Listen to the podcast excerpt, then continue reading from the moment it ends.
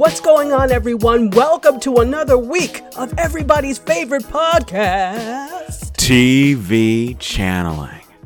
And of course, Kevin had to make me look crazy with the sound and just be smooth with his voice. Good for you. Well, Kevin. I thought that you were. I thought you were getting them ready for me with like ah, and I just like come in and just. Is that what I off. sound like? Like a like a banshee? You were no, you no, you were a hype woman. You were like you were getting them all revved up, and you know just like you know finishing it off. Okay, so now I'm Flavor Flav. Thanks. No, okay, um, okay. You were being the pepper, and I was being the salt. Okay. Okay. Salt and pepper's here. Okay. Anyway. I'm Spinderella. Okay, cool. I get it. Yes, yes. And you know, guys, you heard another. First of all, let me introduce myself. You probably already know, but I'm Tachi, and I'm here with Kevin, and, and we have a special guest that you just heard a little bit about. It's not Sin- It's not Spinderella. so, Tachi, tell, why don't you give an, uh, the introduction that our our esteemed guest deserves? Yes, I'm actually going to let her give a a little bit more information about herself, but I just have to say how honored and blessed we are to have Jamie Bowles, who is the CEO. I keep saying CEO and founder, but you don't refer yourself as CEO. I do, but I you do. Okay, I call good. myself uh, Miss. They call me Miss CEO. That's my little my little moniker. Oh, fantastic. Miss CEO, the CEO of WJMSradio.com, which is an internet radio station based in New York, which, as you all know, we happen to be on, patting myself on the back, patting Kevin on the back, and giving Jamie a big hug. Yay. Welcome to, we don't have a sound machine, so Kevin and I will just have to clap physically kind. You're too kind. Oh. And we're standing. We're standing. Yes. We're standing ovation. Standing ovation. Strong J. yeah, right. Jamie is making dreams come true because as a as a young child, I always dreamt of having a time slot, and hey. she made that happen. Yeah. She did. She did. So, Jamie, yes. now that we've taken up five minutes with our foolishness, please tell us a little bit more about yourself. Sure. Like, I really wonder where you're from originally, and just so go run the gamut. Oh no, you don't want me to do that. We don't have enough showtime. oh wow, I get long winded. No, so um, yeah, you're on the right show. I know, right? exactly. uh, my name is Jamie Bowles. Like uh, Tachi mentioned, I am the owner and founder of WJMS Radio, uh, which are is radio reimagined. We try to do things a little bit differently. Um, I was actually born and raised in Boston, Massachusetts. No, I don't have an accent. I lost it many, many years ago. Um, I was getting made fun of in college, and I had to make that executive decision to get it to drop it quickly. Um, but yeah, so I, I, grew up in Massachusetts and I moved down to Philadelphia to go to college. I ended up staying in Philadelphia for about 10 years, including my college time there. Um, and then I got the opportunity to move up to New York and work for NYU. And living in New York has always been kind of a dream of mine, at least according to my mom. She she used to tell me when I was a little kid, I used to tell her that I wanted to live in New York. I don't remember this, but she does, so I just go with it. Um, but lo and behold, here I am. And uh, I started the radio station as I, I kind of got I don't want to say I got lucky because I put a lot of hard work into getting to where I am. Um, but opportunities sort of opened themselves up to me, um, and the ability to own a radio station kind of fell into my lap. And before I realized it, because I never actually I never actually wanted to have a radio station. I tell people that all the time, and they look at me like I'm crazy. Um, but it was never something that I considered as part of my career trajectory. Like I just had a very like one-sided sort of or like like you know scope vision um, as to what i wanted to do and i never considered owning a radio station you know as part of that. And when the opportunity presented itself i was like oh oh yeah that makes so much more sense. So i was like yeah let's let's let's have the platform all together. And um, i went through the process of, of getting it all started which was crazy. I'm gonna save you guys the gory details. Um, but yeah, I went through the process of getting the radio station started and up and running, and there's been a whole bunch of trial and tribulation, literal blood, sweat, and tears. But we are here. We are 98,000 listeners strong in 150 different countries. Um, and yeah, we've got 10 shows, including two shows hosted by the wonderful Dr. Tashi. And yeah, I just have, I've just had a lot of amazing people sort of make their way into my life that I've managed to, to keep claws into because I realized their potential and their awesomeness. And I've been able to really craft some wonderful, wonderful shows and programming on the radio station that I think is really, really. They're both educational, but they're also entertaining, uh, which I think is important because nobody wants to, you know, listen to someone preaching to you all day every day. They want to you want to engage with the content and you want to feel like you're taking something away from it and you're also engaging in it. And i kind of pride myself on making sure that the content that i put on the radio station does just that. Um, so yeah i mean that's a very in a nutshell uh, version of who i am. And i am super excited to be here. Whenever you offer me an opportunity to come on another platform and talk to somebody i'm like yeah let's do it. I get excited. So i'm really really happy to be here. I'm revved up. I'm ready to go All right, that's what we need, revved up. Although yeah, Kevin and we are excited to have you. So, since this you're actually on the platform known as TV channeling, we have to ask you at least a couple of your TV taste questions before sure. we get to this week's entertainment news. So, I'd like to know what are some of the things in your Netflix queue right now? Could pull the Netflix queue up if you wanted me to right this moment. No, um, I am currently making my way through the Blacklist, which is an absolutely wonderful show. I am super duper addicted to it right now. Um, Inter- do you want TV shows or do you want documentaries? TV shows, movies, movies docu- whatever Everything. is in your net, whatever you are watching on what we call TV, which is now any device. Literally, we, we want to know what it is. Um, so I am watching, like I said, The Blacklist, The Umbrella Academy. Um, Umbrella Academy is everything. It's so good, isn't it? And I'm like halfway through some of the episodes, but I'm like, I have a lot more to go. Like I'm only on episode three, and I'm like unpacking some of these things. Um, well, for those of you who haven't seen Umbrella Academy yet, if you, I don't know why you'd have any questions about Mary J. Blige being a badass, but if right? you had any doubts, exactly. it's been cleared up with Umbrella Academy. exactly, exactly. For sure. Um, I am also I watched Abducted in Plain Sight, which I oh my lord, don't even get me started on that show. Um, it was just ridiculous. And then I went even further down the rabbit hole and watched on Hulu um, Three Identical Strangers, which is even crazier. And really, I just look for like mindless entertainment. you know, like I, I look for mindless entertainment, but I also look for the good stuff like you know the stuff that has several seasons to it that i can kind of really get like get knee deep into you know like american horror stories in there um what else do i have in there i have a lot of stuff I went through a lot of different shows. But yeah, that's that's a few of the things I'm watching. Wow. And you said you like mindless entertainment. Is that because you have so much thinking to do uh yeah. on a daily basis? It is. You know, it's like i am a manager at my job, my my normal 9 to 5, plus I'm running the radio station. You know, I'm in the process of planning a wedding and, you know, my husband's overseas or fiance's overseas and there's just a lot. I have, you know, recent health issues going on, so I am constantly like plugged in and just on you know so when i get home i really like to just kind of kick back and watch something mindful like mindless i mean or something that just takes me away from all of the things that i'm dealing with on a regular basis that i can kind of immerse myself in and just be totally lost in the storyline Okay, if, you gave me. Hold on, hold on. Before before you go, I just have to say that congrats on Thank getting um, engaged because Kevin, I don't know if you saw it, but um, she actually was on air when her yeah. fiance proposed to her. So I was watching and I was like, oh, okay, what's going on? And she, he was like, look in the drawer. And I was like, oh. It was crazy, right? I was like, ooh, scavenger hunt. I like this. right? and yeah. then, you know, there was the, the ring with the box in it. He called in on air to um tell her to do that. Yeah. So that was really cool. So congrats. It was great because he like hit me. One of my favorite, favorite, favorite movies, hands down, is Brown Sugar and mm. he hit me with a brown sugar moment and i was like oh my god. Like, it was really good. But i also was like like he he messed with me because like he was gonna do it at the movie theater but i nixed those plans because i had my show. He's like you want to go to the movies tonight? I'm like it's wednesday night. I have my show. You know this. You've been around. You know what's going on. And he's like oh yeah yeah i forgot. So he had to like switch his whole entire plan. So he did it and he ended up doing it while i was on air but i was like in the middle of a show so like I'm in the middle of this moment of being, you know, proposed to and I'm also trying to be on Facebook Live and on actual radio air and I'm like trying to compose myself and like still do the show and still be, it was it was just crazy. So he he really threw me off cuz like when I get into doing my shows, I'm doing the show. I'm not thinking about other things and stuff like that. Like I'm plugged into the station. So he like totally hit me from left field with that and I didn't even know how to to respond or react because I was just like, "Ah, what?" so it was great. Wow, wow. Okay, sorry, Kevin. I just had to Yeah. bring that Oh up. no, no problem. And congratulations. Thank okay, well, well, my other question when you were talking about like you know dealing with a lot of stuff Yeah. and just trying to relax and and push the world away for a little bit.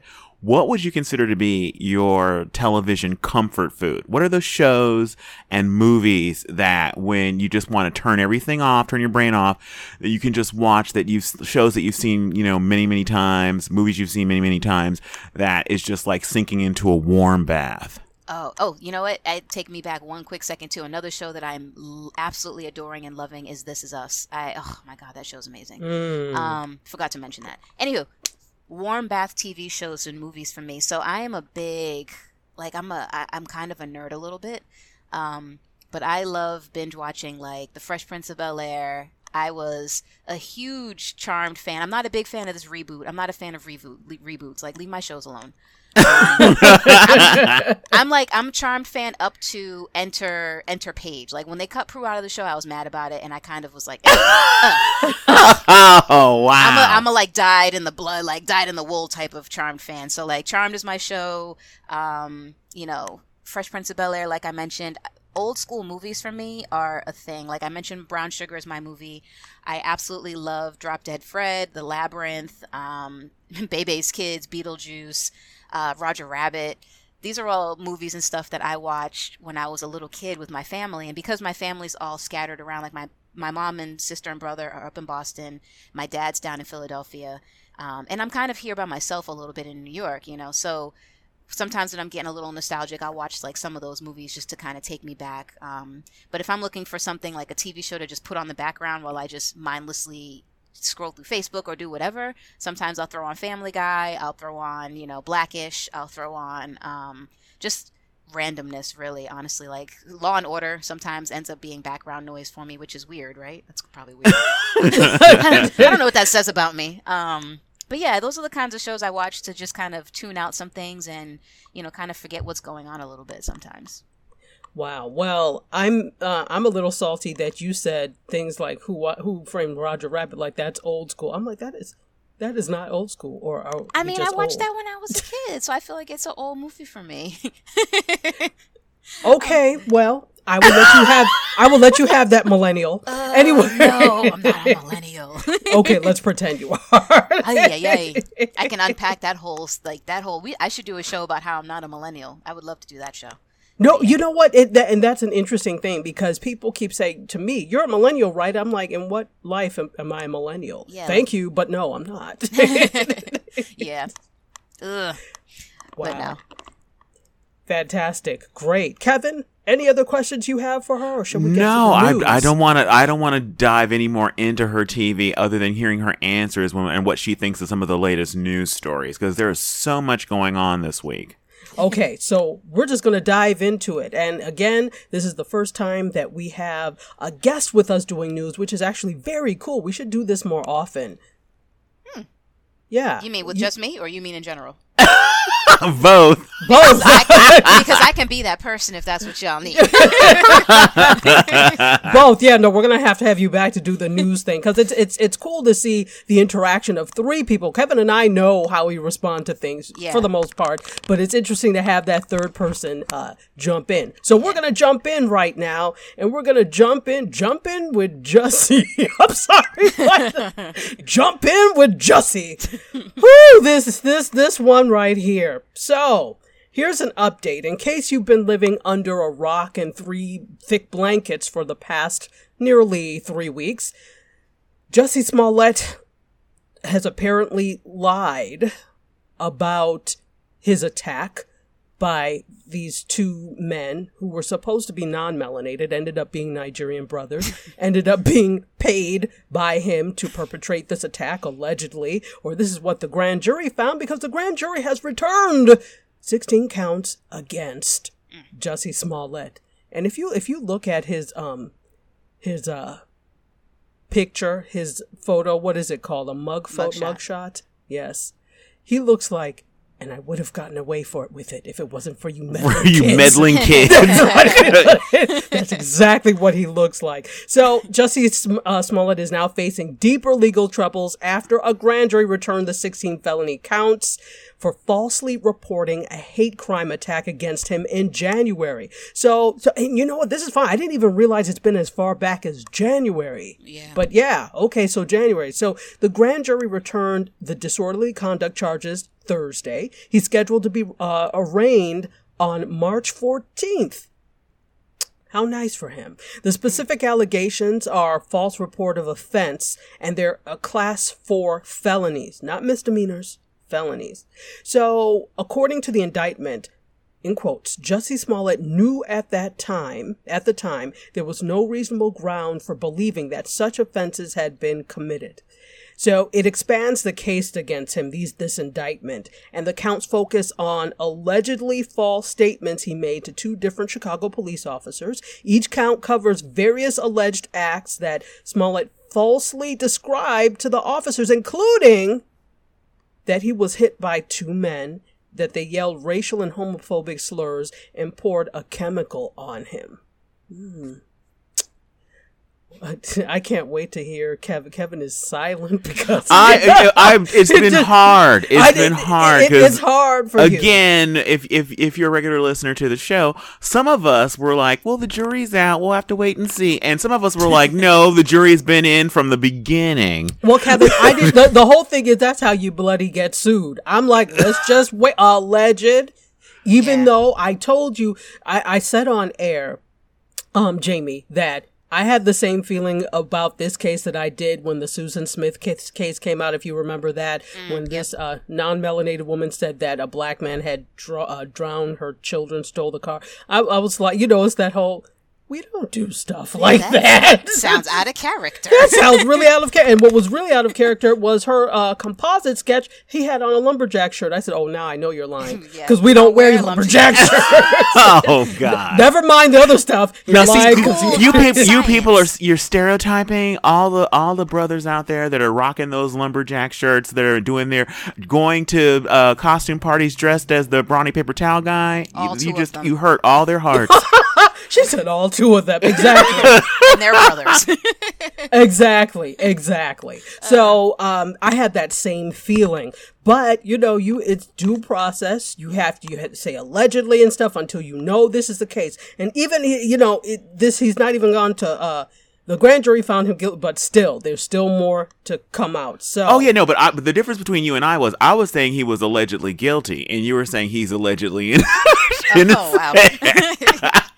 Lord, because you wanted to get sued and that's why i directed them to your twitter account It was So- it, it was cleared by the TV channeling legal team, so I felt confident in saying it. And one of the interesting things about the latest with the the 16 uh, grand jury uh, charges is that his legal team were saying that this is piling on and it's vindictive. And just like, well, what's vindictive is what you've done to the country. Is if Yeah. we are already living in a tinderbox that any spark could just make the whole country just blow up completely Yeah. because you know we have a commander in chief running around with matches and gasoline you're not helping so uh, the I and to me what's made it worse for him honestly is the fact that he is still holding on to some, when it's up the jig is up.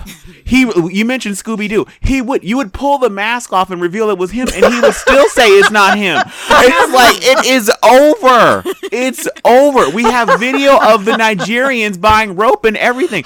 And my and my favorite thing about it was well just because i know them and wrote them a check which was for just for workouts and protein bars and stuff it doesn't it doesn't mean that um i was in on it it's just like yes it would, uh, you would be able to do that argument plausibly if it weren't for the fact that you said that the your attackers were white and and then you the people you chose to stage it were the non-whitest people ever Yeah. so no ori- no the original people you had to go to the continent of africa and get two people instead of somebody come on. Exactly. Most non-melanated, Uh, non the like, most the most melanin rich um, uh, man he could possibly find so there was absolutely no way you could have been confused and been like well i thought maybe. No, there's no doubt. Never in and so to continue, exactly. So to me, he's. I already think his career is over. But to me, to drag this out and not to have had some kind of just like you called um uh just like he called Robin Roberts before, you need to call call her right back, or better yet, get Oprah and start tearing up and say you're sorry and talk about how you know you've been through some rough stuff and and come up with some kind of story. I mean, it just but but to continue lying just makes it so much worse. So, Jamie, I know you have some words on this, and I'm sure you have a unique perspective having a radio station and probably having shows with people who have discussed this. What have you heard, or what are your thoughts? I was annoyed. I'm not like so. All right. So my first, my first thing hearing about this, I was like, all right. I had, I had like, this seems sketchy already because I'm like, first of all, who walks around the streets carrying bleach, just happen happening to look for celebrities, like, and who happens, who's carrying nooses around? You know what I mean? Like, these are not things that you have in your backpack, like, or in your pocket. These are like it's just weird. That seemed very strange to me. They're like, he poured, they poured bleach on me, and they put a noose around my neck. Immediately, I was like, okay, if this really happened, that's messed up, and I feel really, really sorry. But then I was just like, really? Did they really have that stuff just readily available? Like they were just out looking for him or something? So that was my first thing, and then it was like, okay, they found the guys, and we're like, oh no, this was real. It really happened. Then they're like, oh, but wait, no, it, he made it up. No, he didn't make it up. No, he did make it up. And there was like back and forth for about a week there where they kept saying it was made up and then it wasn't made up and then it was made up. And I'm just like, is it or isn't it? Like what is going on? You know, so I got annoyed with this case because I just felt like it was it was just becoming a media circus. You know, and he was doing all of this because he was mad about money and he was mad about his position in the show. Um, and I heard something along the lines of like I think Taraji and and um, Terrence Howard get something like either two hundred and fifty thousand or one hundred and fifty thousand an episode, and he doesn't get that much, and he was mad about it, and that's why he was doing all this was to to allegedly help his case or something or help him make more money, but all he did was get himself removed from the show. So I'm like, you had to know that this was going to backfire. Like, He what is was your not? Apparently Taraji, not. nor is he Terrence Howard. Uh, yeah. I- I- the thing is, the, there's a whole lot of stuff with this case. But another thing is that people have to understand that, you know, know the level that you're on. Yeah. Please raise your hand and tell me if you can name anything else that Jussie Smollett has been in before Empire. I can't. The Mighty Ducks. Oh, really? Yeah, he was You one of the see, kids and the in fact that we had to say, "Oh, really," shows you that nobody. Okay, besides that show with you and your brothers and sisters back in the day, what the hell else have you been on? Nothing. Okay, well, not nothing. He's probably been in other things, but I can't rattle off your IMDb page at all. Yeah. Taraji and Terrence Howard Yep. have a long, respected history of of roles. They have they've paid their dues. So of course the and, and for for you know let's be real, two hundred and fifty thousand dollars an episode for a show that was like number one. That's not a lot. Yeah. That that's not. Yeah, a no, there. I was actually surprised at how low. That's uh, very their, their, low. Their, their pay is for as well as that show was doing in the first couple seasons. I haven't watched it or thought about it for a while until yeah. this whole thing came up. And the funny thing about the, you were saying how like how could he not know this was going to fall apart? Everything about the story was sketchy from day one. Yeah. The beginning is the reason, like you talked about the fact that he, people just happen to have bleach on them and, and rope. The whole idea was he had a, threat, a, a threatening letter comes to Fox, threatening him in particular and uh, saying racial things and homophobic things in the letter. Since that apparently didn't get enough attention, he uh, raised the game. Now the funny thing is, Fox offered when so there were death threats of one of their cast members to have protection. He said no, thank you.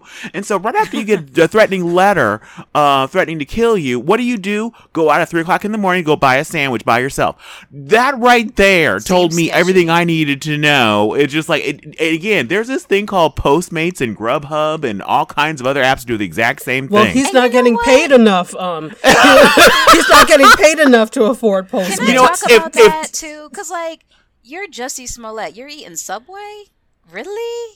At three He's in the eating morning? fresh. He's eating fresh. Thank I you very much. There's no look, no no shade on Subway. Subway is delicious, and they have come in, in handy when I've needed them to with their sandwiches. But I'm like, I'm just expecting you to be eating something a little bit better than than Subway. Like that's like saying, oh, I Maybe was out that's that, the only I was going thing open. At three o'clock in the morning. Maybe that's the only thing open at three o'clock in the morning. So Maybe, at least know. he thought the store. Okay, but can I run with Why this is Subway rabbit open at three o'clock in the morning? Who's Because getting maybe sick? it's a you know, 24 hour They're actually one. 24 hours, which again, who are these people? I don't understand. Whenever I see a 24 hour subway, I'm like, Who how is are they? you in business? exactly. No, there- exactly. no, I'm people telling- there's staging some people of the night now. people that- staging hate crimes. That's, that's And people people of the night. And people of the night. So, okay, can I run with this rabbit for just a moment? Because I know we need to move on to some other stories. But what if this is not just an elaborate plot by Jussie Smollett? What if there are other people, uh, uh, a la Empire uh, crew, that are involved with this as part of a way to increase ratings for the show? But now look what he's gotten himself into. Like he's going in front of the grand jury. So like, when do they say, "Okay, my, our bad. We was just trying to get y'all to uh, watch They- the no, show." but they would never say our bad. They would mm. never say our bad. He would just be the fall person, and he would take it for the team. And maybe, hopefully, he thought it went, it would hopefully go well, and it didn't go so well. But you know, they're not going to say Pim. Not that I'm saying this is the case. I'm just saying, what if? What Oh this well, was? this was the worst plan ever then, because honestly, I actually think it's going to have the reverse effect. I think more people would probably boycott the show, Yeah. stop watching the show because of this, versus we're all going to tune in in support of the person who isn't even on the show anymore. The only thing I've said it before, and I'll say it again. Please do not kill off uh, the Jamal character.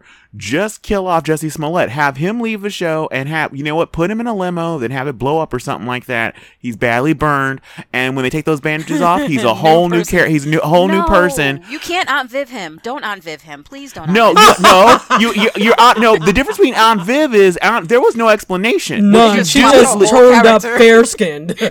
she just turned. She just. Um, no, the difference is she with the woke when up light skins. No, you have you have you have a an explosion or something. Jesse Smollett's character goes into a limo or something like that, and the limo blows up because there was somebody trying to do a hit on uh, on on Terrence Howard or something, and Jesse gets it, but he's not killed. He's just burned badly, and they have to reconstruct his face into a new non-hate crime staging person. and so that. So because they only have one gay character on the show, so why true. get rid of that character just because of him? Yeah, it's true. And that's that's one thing that did make me mad about this whole, you know, situation was just things are already tense, you know, in the LGBTQ community with all the things going on and all the hate crimes and stuff happening. And this is not like you said in the beginning of the show, this is not helpful. You know, this is not if this is fake, this is not helpful for what's going on. You're not for furthering any causes. You know what I mean? Like I under, I agree. I do agree. But uh, what you know, what's happening now is that people are acting like the the fate of the world and the uh, believability of all people of color and all LGBTQ people now hinges on Jussie Smollett. No, because these people were already racist, already bigoted, already biased before this. This is just now giving them an excuse to say, "See," and they've always done that. So what I don't like is when people, yeah, it is hard and it it, it is another thing, but they were going to do this anyway. It just happened to be with this. So, you know, it, it goes again with now he's carrying the weight of everything on his shoulders. Eh, you know, and I don't feel sorry for him, but it's like it wasn't because of Jussie Smollett. They were going to do this anyway. So Yeah, but that's I think that's just part of being a person of color. One of the benefits, uh, one of the privilege. People talk about talk about white privilege. The biggest white privilege there is that no one ever talks about is the fact that you never see a white person watching the news going like, and, and you hear a story like, you know, uh, man, uh, man slaughters uh, uh, children in, in, in a uh, preschool, and white people are never going, oh, God, I hope he's not white, and then because because the actions of one white person is just their actions. They're never equated Yeah. with anybody but them. That's just Jeff, and so. not Jeff. But but what Jamal does affects everybody. no, you're right about that. that might You're be my right about favorite that. line from this whole episode. That's just Jeff. I love it.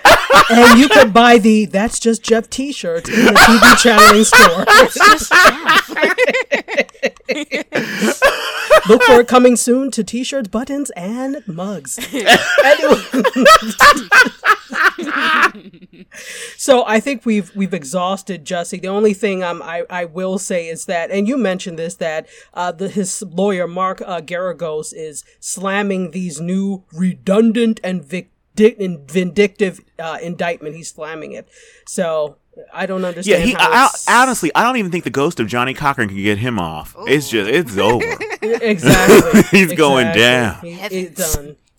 It's done. So just take it, take it um, the way it should be. Apologize. You'll be for, uh, surprised, Mr. Jesse, how forgiving people can be when you just are sincere in what you've done and you apologize. It's not going to be tomorrow, my friend. And Oh, no, won't I mean, even I'm not forgiving. I'm not forgetting either. But go ahead. No, no, no. I know. I, we know you're not, sir, Mr. Hold a, Mr. Hold a grudge. We we know that, but um, other people may be willing to forget uh, forgive you. I mean, look at some of the terrible things that have been done. Really, some of these people, and now they're coming back with series, Yeah. Albeit they're not black. But you know, let's Uh, let's see what you. happens. Yes, yeah. But Let's see speaking what of happens. speaking of somebody else who um, I have a grudge against, let's talk about singers in the news who uh, might allegedly be pedophiles.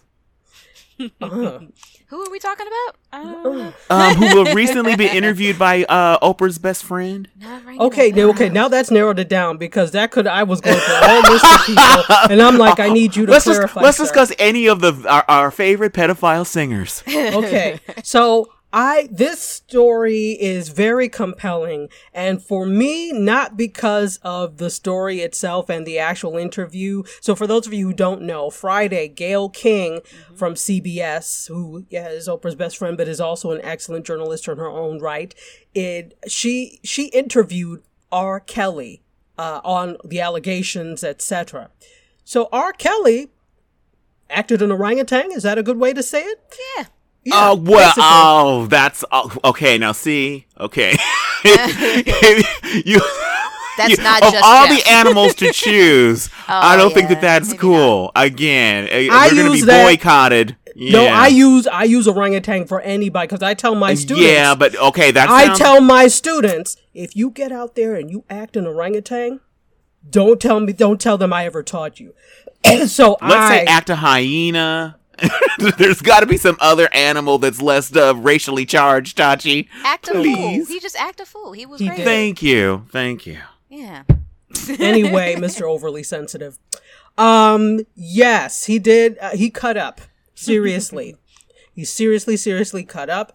Um, uh, uh, the Academy Award goes to because I don't for sec- a second believe it. So he got uh, really uh, intense, and it, let's talk a little bit about it. So, um, it prime time prime time rate in the prime time ratings race it scored a 1.2 out of 6 demo triumph amongst adults 18 to 49 and 6.60 million to- uh, total viewers which toppled fox's last man standing. So you know a lot of it uh, was about the it was a ratings it was a big ratings hit.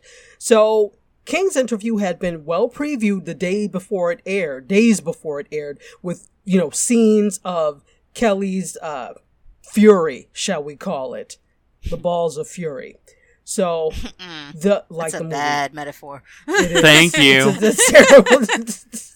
terrible, de- definitely. So the uh, King uh, King interviewed allowed CBS to coast to an overall victory amongst the networks because of this. So they didn't um because of this it did it did really well. So let's talk a little bit about the interview. Did you guys see at least that the whole interview or at least that part of the interview?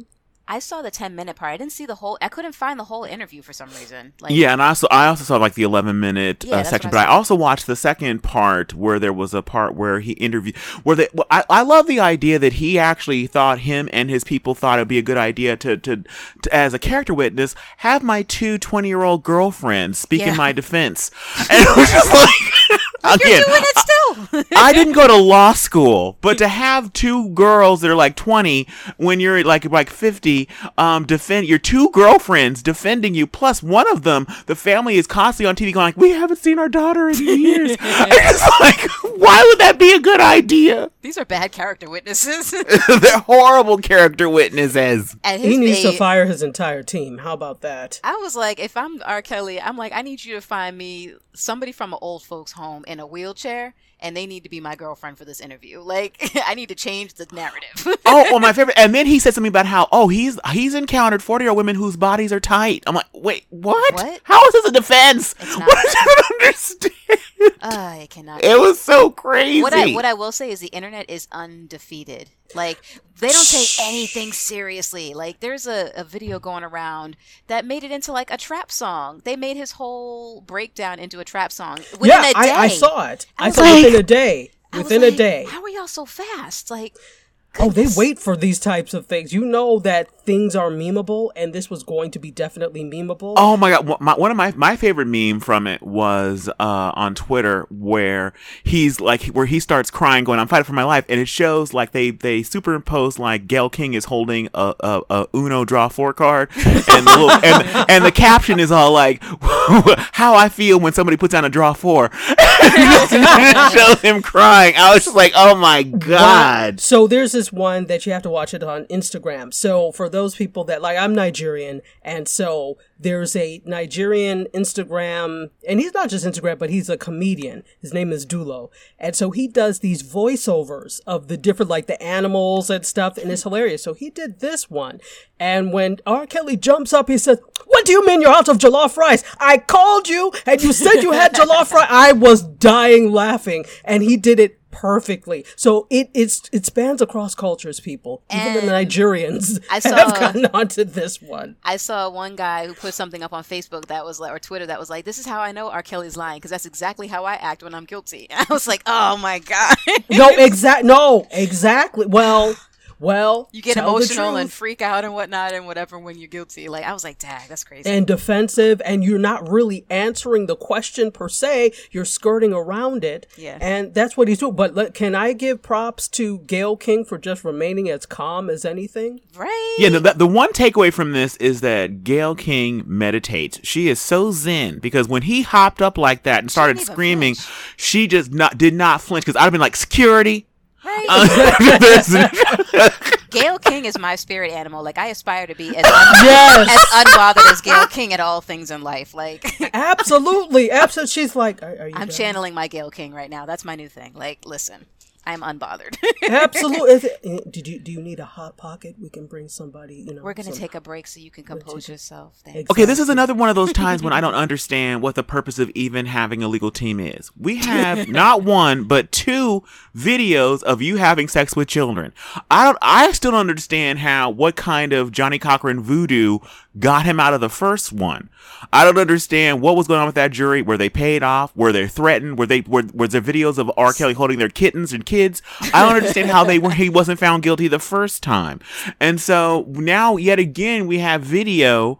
Not to mention the documentary that just laid it all on the table. What? It's, I, I- it's the so same the I- thing.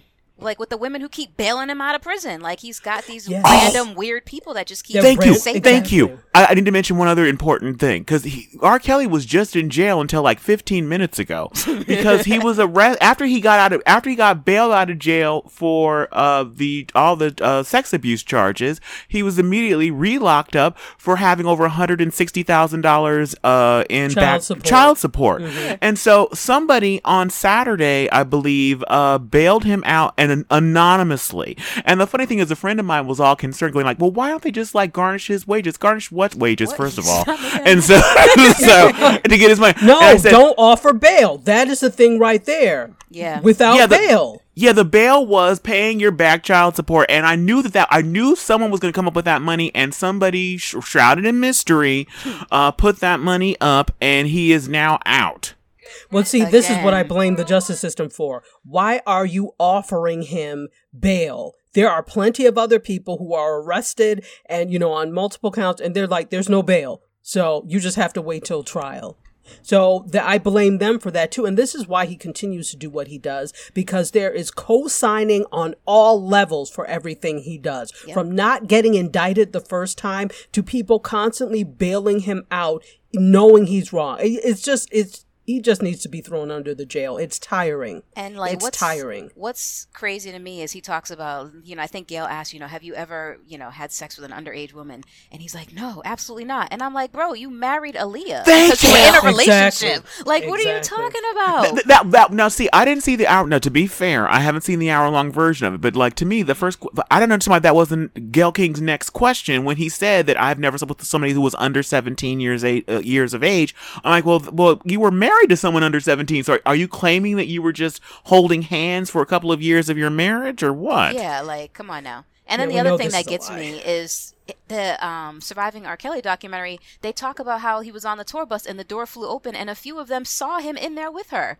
So I'm like, there's I can't. I cannot. Like I don't understand. And that whole documentary frustrated me because I was just like every single one of y'all sitting in this chair crying and boohooing about R. Kelly are just as guilty as him. Cuz did any of y'all hop up on that tour bus and say, "Whoa, bro, hey, maybe y'all shouldn't be doing." Nobody stopped you. Everybody let you continue with Aaliyah who was 15 years old at the time, and everybody thought it was cool. Like exactly. no. Exactly. Well, every every oppressor has collaborators. Yeah, it's just And also, if nothing else should be learned, I don't understand who these parents are, Yeah. honestly, who Yeah. let their kids go into the world of show business and not and be ever unescorted.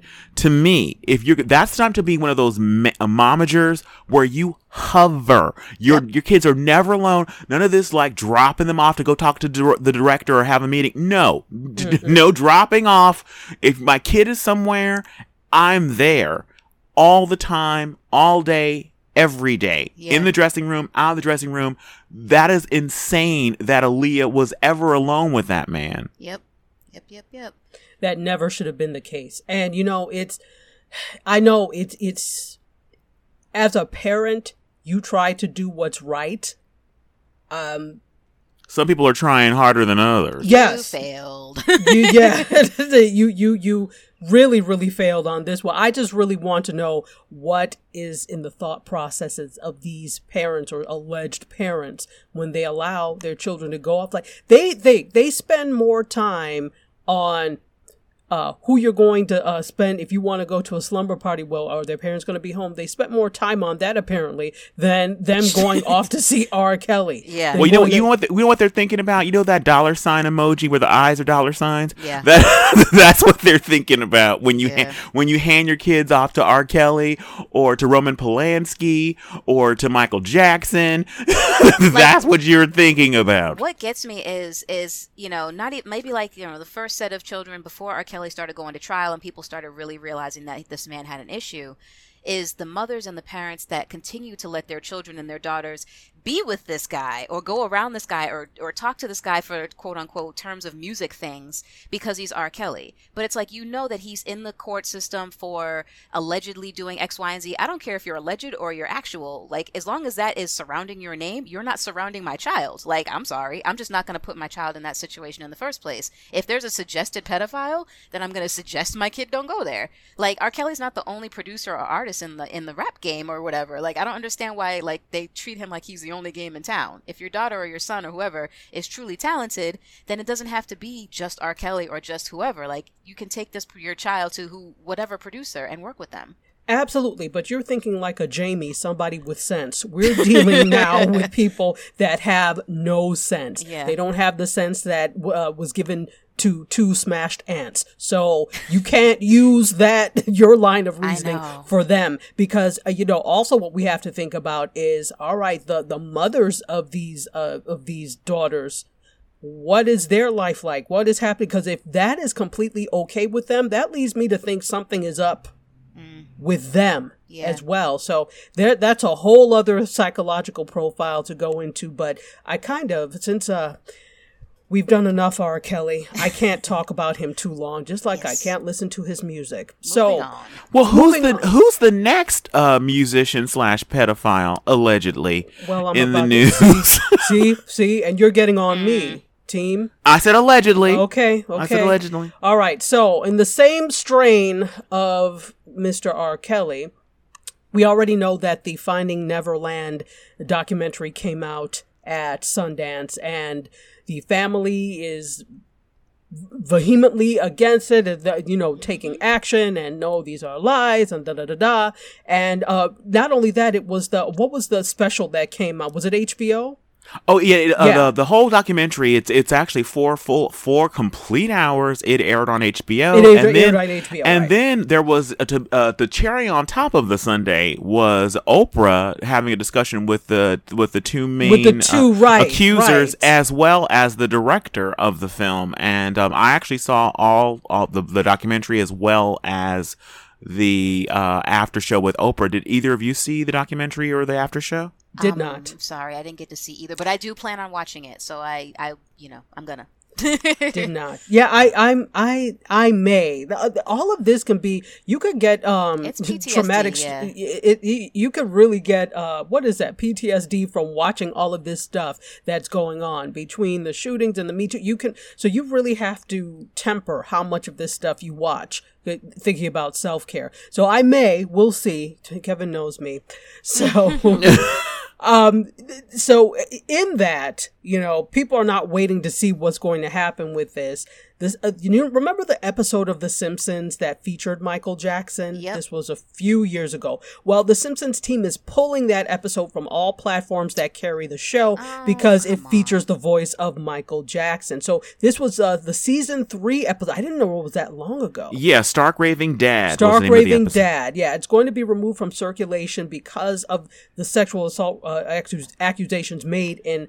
Not why did I say Finding Neverland? It's Leaving Neverland. Finding Neverland is another movie. Yeah. so it's Leaving Neverland. So this is according to the New York Times. They confirmed this on Thursday. So in speaking with the Wall Street Journal, the Simpsons executive producer James L. Brooks said that quote clearly the cho- it was clearly the choice to make after he, um, creator Mark Groening and executive producer Al Jean saw the documentary. And Brooks said that because the documentary gave the evidence of Jackson's monstrous behavior, that it was important to pull the episodes despite it being one of his favorites. So I didn't realize it was that long ago. It was from 1991. And if you don't remember the episode, this is where Homer meets a man who claims to be Michael Jackson in a mental institution. And it was actually voiced by the real Michael Jackson. Uh, Homer invites him to the home and helps Bart write a birthday song for Lisa before revealing he's actually a man named Leon Kompowski. Lisa, it's your birthday. Yes, yes. Happy birthday, birthday, Lisa. Lisa. Yep. I remember. I actually liked that episode. Yeah. Um, so it's going to be removed from streaming services, TV stations, and Blu-ray, DVD box sets, and all other forms that the show is available. so, the documentary, the two that uh, individuals at Oprah interviewed, Wade Robson and James Safechuck, I believe are their names. They said that they suffer suffered years of sexual abuse as boys at the hands of Jackson, and of course, the Jackson estate has denounced the documentary, but it's starting to have its intended effects already. So now that episode is being pulled. Now, what I'm wondering is what's going to happen next in terms of music and, and, and all of that. I'm Yeah, no. So there see. already there's already been um uh several stations uh and networks around the world that have pulled the music. Some networks have refused to pull the music because he wasn't found guilty in a court of law. And I'm so sick of people mentioning the idea. Well, Lawrence wasn't found guilty in a court of law. There, we already know that the justice system is flawed in our country and there are people that are found guilty that we know that aren't guilty that end up being uh, cleared by DNA evidence decades after serving decades in jail and are in prison. And so the idea because Michael Jackson skated uh, uh, meant that he didn't do anything is absolutely ludicrous. And uh, the one good thing I will say is that the streaming his streaming uh, uh, revenue has gone down 5% since the documentary uh, went on HBO uh, a little over a week ago. And uh, I'm absolutely thrilled because with uh, R. Kelly initially, his stream numbers went up Yeah. after uh, his controversy got going. And I defy anybody. uh, First of all, I don't know who you are that still is thinking Michael Jackson is innocent. I don't understand what your deal is, but I guess you're the kind of person that believes that the current president tells the truth all the time. Mm-hmm. I don't understand what's going on in your mind. But if you see the documentary, there's I don't know how you can come out of it and not realize and not see very clearly what was happening with this man and the plethora of children, of boys that he had around him all the time. Do either of you remember a 2020 interview where he was with this boy that that his current boy at the time that he, they were holding hands and giggling. It was just stunning. A Martin Bashir interview that aired on 2020. I mean, I remember that. it was just like um, ah, anyway I, I i have no words for how upsetting the documentary is and i went into the documentary already believing he was guilty so i wasn't surprised but what i was surprised by is how hard it was to watch watch the documentary and to hear how much the, the, how much how early the abuse started for some of them. One of them started at seven years old, and um, it, it's rough. I, I, it is rough t- uh, stuff. But the idea that people are still defending him. One thing I will say is I was surprised that uh, Corey. Feldman or Yeah, Corey, yeah, Feldman. Corey Yeah, Feldman. Corey He Feldman. came for he w- always has de- defended Michael Jackson. He said he will no longer defend him. Uh, uh, so I'm like, wow, okay, some maybe something's changing with some people. So, and I'm not. I'm not defending. I haven't seen the documentary like you said, but it's hard. It's so hard for me. I know that there's a lot of people that mirror my my sadness because you know, as African Americans in this country, we have these icons like Michael Jackson. You could say the name Michael Jackson in a household years ago, and women would burst into tears. You know, like remember the emotional. You know, situations that people would have at his concerts. That's how much of an effect he had on this country. So it's hard for me, and I know that, you know, a lot of folks mirror my sentiment because me and my dad used to listen to Michael Jackson on the way into school every single day. And my dad is a huge Michael Jackson fan. And actually, I want to talk to him about this. It would be good to, to talk to him about it. Um, but it's just, it's, it hits me in a certain way. Like it hurts your heart, you know, because like so much of your childhood, for me, so much of my childhood and my good childhood memories are entwined and wrapped around the bonding that I did with my father over Michael Jackson's music that it hurts to hear these things and to watch this documentary and to know that that was the caliber of man he was because it's that's your childhood you know? Like it just feels it, it hurts you in the feels you know? So like I- like i said i'm not defending him. I'm gonna watch this documentary and i'll probably do a show on it you know but i already have my sneaking suspicions and we already kind of know because it's like these things have been in the media and they've been in the news for so long now that you're like if you call a spade a spade it's a spade honestly like Well, there's again, only well- so many people you can come forward that you're like okay And also, he did and pay like twenty five million dollars to the the first accuser. yeah And so the idea, I remember at the time they were selling it as it just it's an annoyance. So I'll just pay twenty five million dollars because it's nothing to me. Yeah. Just to have be done with that. Yeah. And just like yeah, twenty five million dollars is a lot of money to anyone anytime. Yeah And especially back then. Yeah. Not that it's nothing now, but, but it's- it's especially now. back then, twenty-five million dollars was a lot of money, and it was absolutely uh, uh, crazy to try and to say it was just like a uh, just a sil- just to silence this annoyance that was- wasn't all it wasn't at all true. Yeah. And the idea that two things can't be true, that you can't be an incredibly talented musician and an incredibly good dancer and also be a pedophile. Yeah, that and it's like, just I don't I don't say any of this to justify anything or, or defend him or anything like that. And if anybody i- listening is a victim of anything like that, I totally 100% agree with your ability to come forward and talk about it. 100%. And I don't want anything that I'm mentioning about Michael Jackson to make anybody think otherwise. I was just saying for me personally how it hurts my heart a little bit because of how much of my childhood was wrapped up in fond memories of listening to his music. So yeah, you're 100% right. You know, it's it's it's totally possible to be both. Like it's not mutually exclusive. Like like awesomeness and excellence doesn't only exist in good people, unfortunately. you know? Absolutely. Um, and two things. What we need to then do is like the same thing like we asked about R. Kelly. Where are, where were these boys' parents uh, when this was happening? But again, Yeah. dollar signs in the eyes. And uh, then you know the second thing is as you know in the black community uh, i keep i say this all the time we have the tendency to defend people to a fault where regardless of what they do wrong and i understand where it comes from in terms of the denigration of people of color and especially black people in the media and in society you tend to have that notion of i must protect us at all costs but then you protect even when someone is doing wrong Yeah. and that hurts the victims so we have to stop doing that Yeah. I- you know it's like you want people to march with you but if you can't even do right on that end i, I don't understand Yeah. so we, we have to stop defending each other even when we know you're wrong call it out stop protecting these people because this is why the uh, R, the R. Kellys and all of this exist because we okay it Well, and then know- we'll go and bail them out You know, it's it goes, and we could dive into this conversation a whole lot too. This goes into just not even just the black community, but the black family in general, because we have members like this in our family, like you know, crazy Oh, Uncle yeah. Charlie or crazy, you know, such and such, that everybody knows has is or or has been doing things and they ignore it and they sweep it under the carpet because that's just crazy. That's just Jeff. You know, like that's just crazy. Uncle, that's crazy Uncle Charlie. Now that's just Jeff has taken on a whole new meaning. I know, right? Well, you know that, that's one of the one of the, the things that uh because Oprah has already been getting backlash for you know doing the after show thing, and she even said when during it that she knew they were going to be coming for her, and she, she's talked about publicly about her one of her issues with her own father was the fact that when she talked about being molested by I believe an uncle, that her father would would still invite him over to family functions, Yeah. and she and have a problem with her having a problem with that. Yep. Exactly. Except like your feelings don't matter. Yep. So that's very problematic and we need to we need to stop that because here's the thing.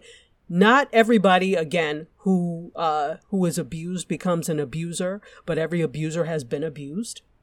And on top of that, if you don't deal with these things, like you keep putting it under the rug, it manifests itself in destructive ways that will also affect you because you're a member of society. Yeah. So we, Oh, we and have to another stop that. another mutually exclusive thing that always bugs me about the argument about Michael Jackson's like, oh well, he didn't have a childhood, that's why he needs to surround himself with uh uh ten year old boys. Yeah, and that just was like- the biggest crock of rubbish I've ever heard. I'm like, does are you hearing yourself when you see that? What does that have to do with it? Even if you didn't have a childhood, you still, for the most part, understand that you're no longer a child. Yeah. And That's the not same- acceptable. That's the same thing they say for R. Kelly. They're like, well, you know, R. Kelly was molested when he was younger. I'm like, that doesn't give you the the you know excuse to become a, an abuser. You know what I mean? Like that's not how you respond to that. Exactly. Well, you know, part of and this is uh, last thing I'll say on this. Part of the thing is that we also have a tendency, and this is a lot of people, but I would say particularly in um, Black communities, it's very taboo to go and seek help Yeah. or air these things because of okay, just the thing of you say something and you're told you're lying, or you're uh, say, well, don't say anything because then such and such will go to jail. So you're not dealing with these things in constructive ways, and it ends up manifesting, as I said, in destructive ways. So we also have to get better about, you know, being able to seek help to deal with these things because had these individuals sought help, you never know. yep. This may Oh. not be the case. Well, another thing that bugs me about the his family, the Jackson family, again, they're making money off of his likeness and music and everything still. So they're they're not at all a fair arbiter. But to have them be like, well, oh, that wasn't who who he was. It's just like, oh, are you a nine year old white boy? No, you're not. So the fact that that uh that that uh uh what's his name uh Jermaine says that is vouching for him means nothing. Jermaine. means nothing. No, Actually means less than nothing. Yeah. Any of the family vouching for him is means nothing because One thing it's I will give credit to is like Janet. Nowhere I have not seen her anywhere. Oh, she's got a career. She was like, She no. is laying knows low. better. She's like, no, ma'am. Yeah, there's there's things you don't like. Not all publicity is good publicity sometimes, and that's Exactly. that for her that would not do anything good for her career. Exactly, exactly. Just keep quiet. So let's go on a little bit in uh, in this Hollywood land and talk a little bit about King Richard. Will Smith is supposed to play the father of, of Venus and Serena Williams in a new film. So he's set to play Richard Williams, who's the father of Venus and Serena Williams, in a film called King Richard. So according to Variety and Shadow and Act, the film is based on a script by Zach Baylin, and it's going to center on Richard Williams overcoming hardship, skepticism, controversy, and his own troubled past to instruct his daughters, starting when they were four years old, onto the tennis courts of, on the tennis courts of Compton, California, despite not having a background in tennis. That's some uh, that's some audacity. So, uh, it's going to be produced by Tim and Trevor White for Star Thrower Entertainment and Smith for his Overbrook Entertainment. His brother-in-law, Caleb, uh, or Caleb, sorry, Caleb Pinkett will also produce for Overbrook, as well as Alan Mandelbaum of Star Thrower. So, Smith is currently right now in production for Bad Boys for Life. Um, and of course, he's not returning for the new Suicide Squad, which we'll talk about later. So here's the thing. Okay, he's set to play that. But the big controversy here is the colorism thing. There are a lot of feelings about Will Smith playing Richard Williams because Richard Richard Williams is very melanated. He's dark skinned, Yeah. and Will Smith is what medium brown, Yeah. Golden brown. golden. Okay, are we Mahogany talking about chicken here? I. so he's like a golden uh, golden He's like brown. a warm apple pie from the oven. Like, like Oh wow! oh wow! Wow! Uh Oh oh. man. No, Will Mm. Smith is my long term my long term husband. Him and I have been together for a long time. We keep it very secret. Do- does does he know this? Well, I was, I was- Yes no, no, no, no. the, no. The, does Jada know this? Is the question. you know, the three of us have a really interesting relationship. Interesting dynamic with the three of you. You Yeah, got the yeah. sister wives thing going on. she she clearly gets more time and stuff than I do. Um, and I've just I've come to terms with it because it's just part of the arrangement, so it's fine. Well, I'm glad you've been able to work that out. that's okay, because that's like me and Idris Elba. So.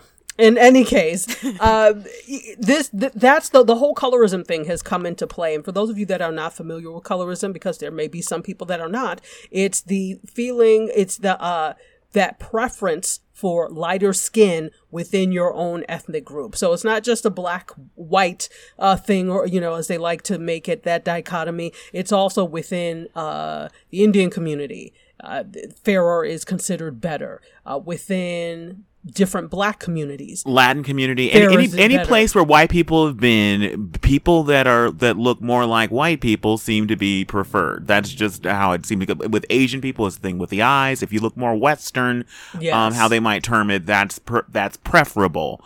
But to me, honestly, I have a problem with even terming this a colorism issue. Okay, Because colorism why. is about a preference.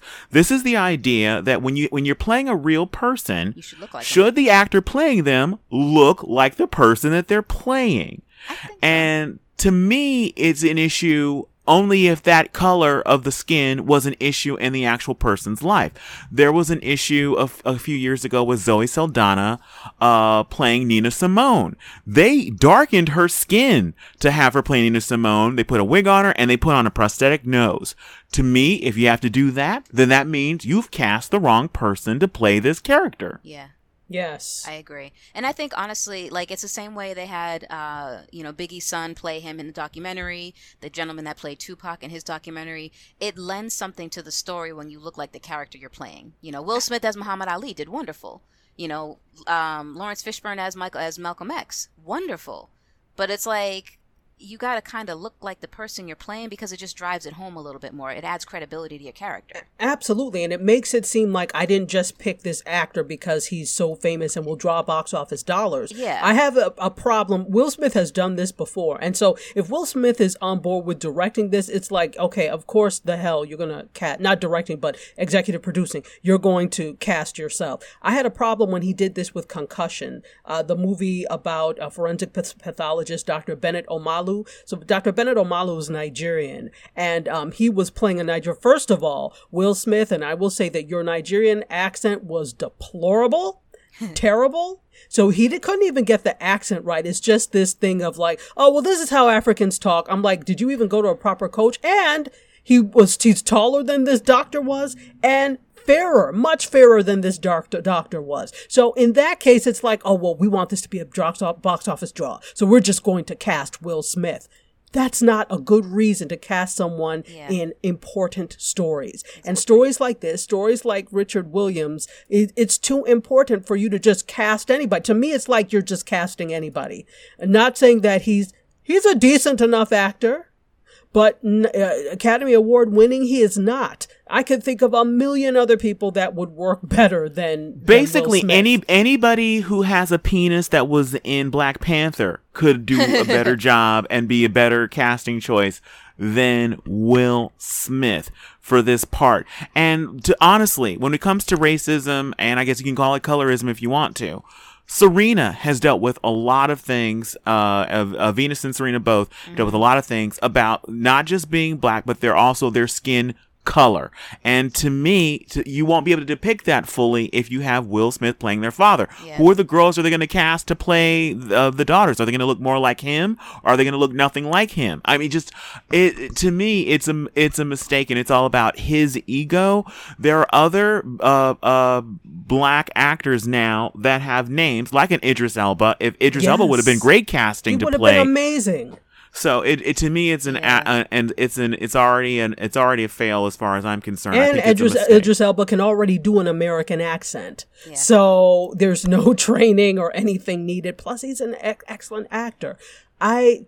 This is all about box office dollars, if you ask me. I, it, there's no earthly reason to, and the fact that he's executive producing. So he said, "Oh yeah, I'm going to play it." Who told you? See, this is where you have to understand the limitations. yes, Yeah, yes. d- but, there's voted for there- you. there's other people that have had uh, there's da- Daniel Oyelowo could do it, um, as well as who's the who was the star of Black Panther? I can't remember what his name is. Oh, d- uh, uh, um, Oh. um, Mahershala Ali or no, no, no, no, no, Not no. Oh my gosh.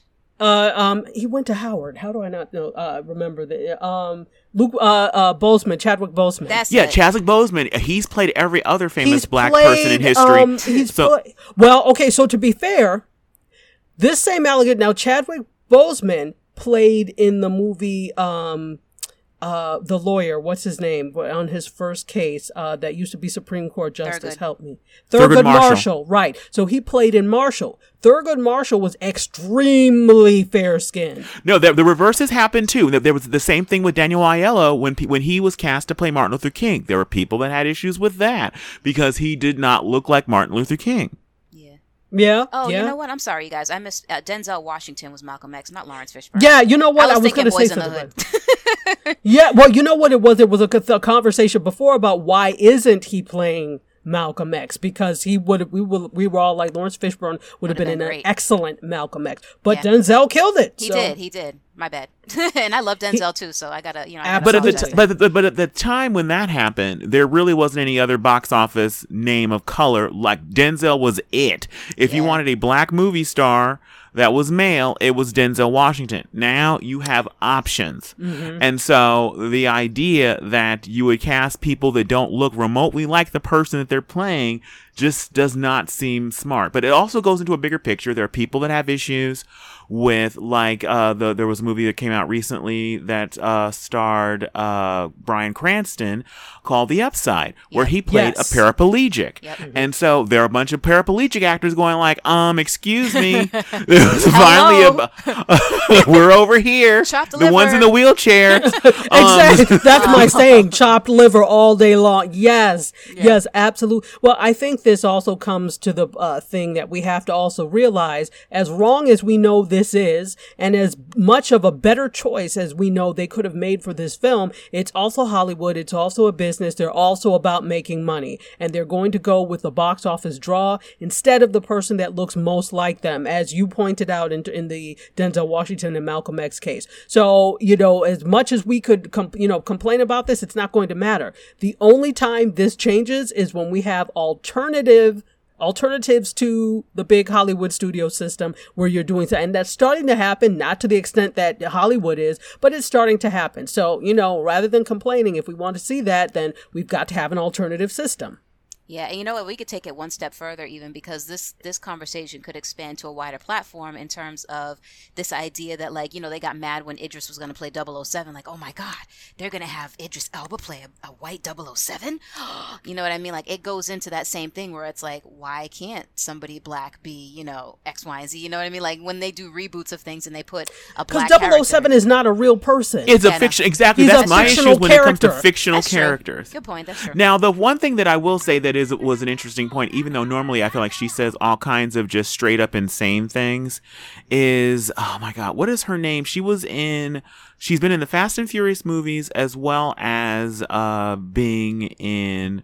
She's like Puerto Rican Michelle or something. and- Oh, Michelle, Michelle Rodriguez. Rodriguez. Oh, Okay, now she, she- runs she- off at the mouth. Yeah, but but she basically had a problem with like uh, casting people of color in these traditionally white roles, and said like and said something to me that even though I normally don't like what she has to say, but like what about creating new? So by making instead of casting a black woman to play Wonder Woman, what about a black female superhero as opposed to reimagining Yeah. these characters? What about creating something new and different as opposed to do we have to have somebody black play James Bond or can we create a new franchise about a, an, a another black secret, secret agent? Well, Why does it have to just be the same thing with just a different uh, you know uh, colored actor or have a female James Bond or, or Jane Bond? Well, Uh, do you have the money to do it? Which you know, it's really it's really nice for you to put all that out there. Yes, well and good, but if unless you're putting your money where your mouth is, I really don't want to hear your um your things, M- uh, Michelle Rodriguez. Do it then, since you're so insistent. You do it. all right.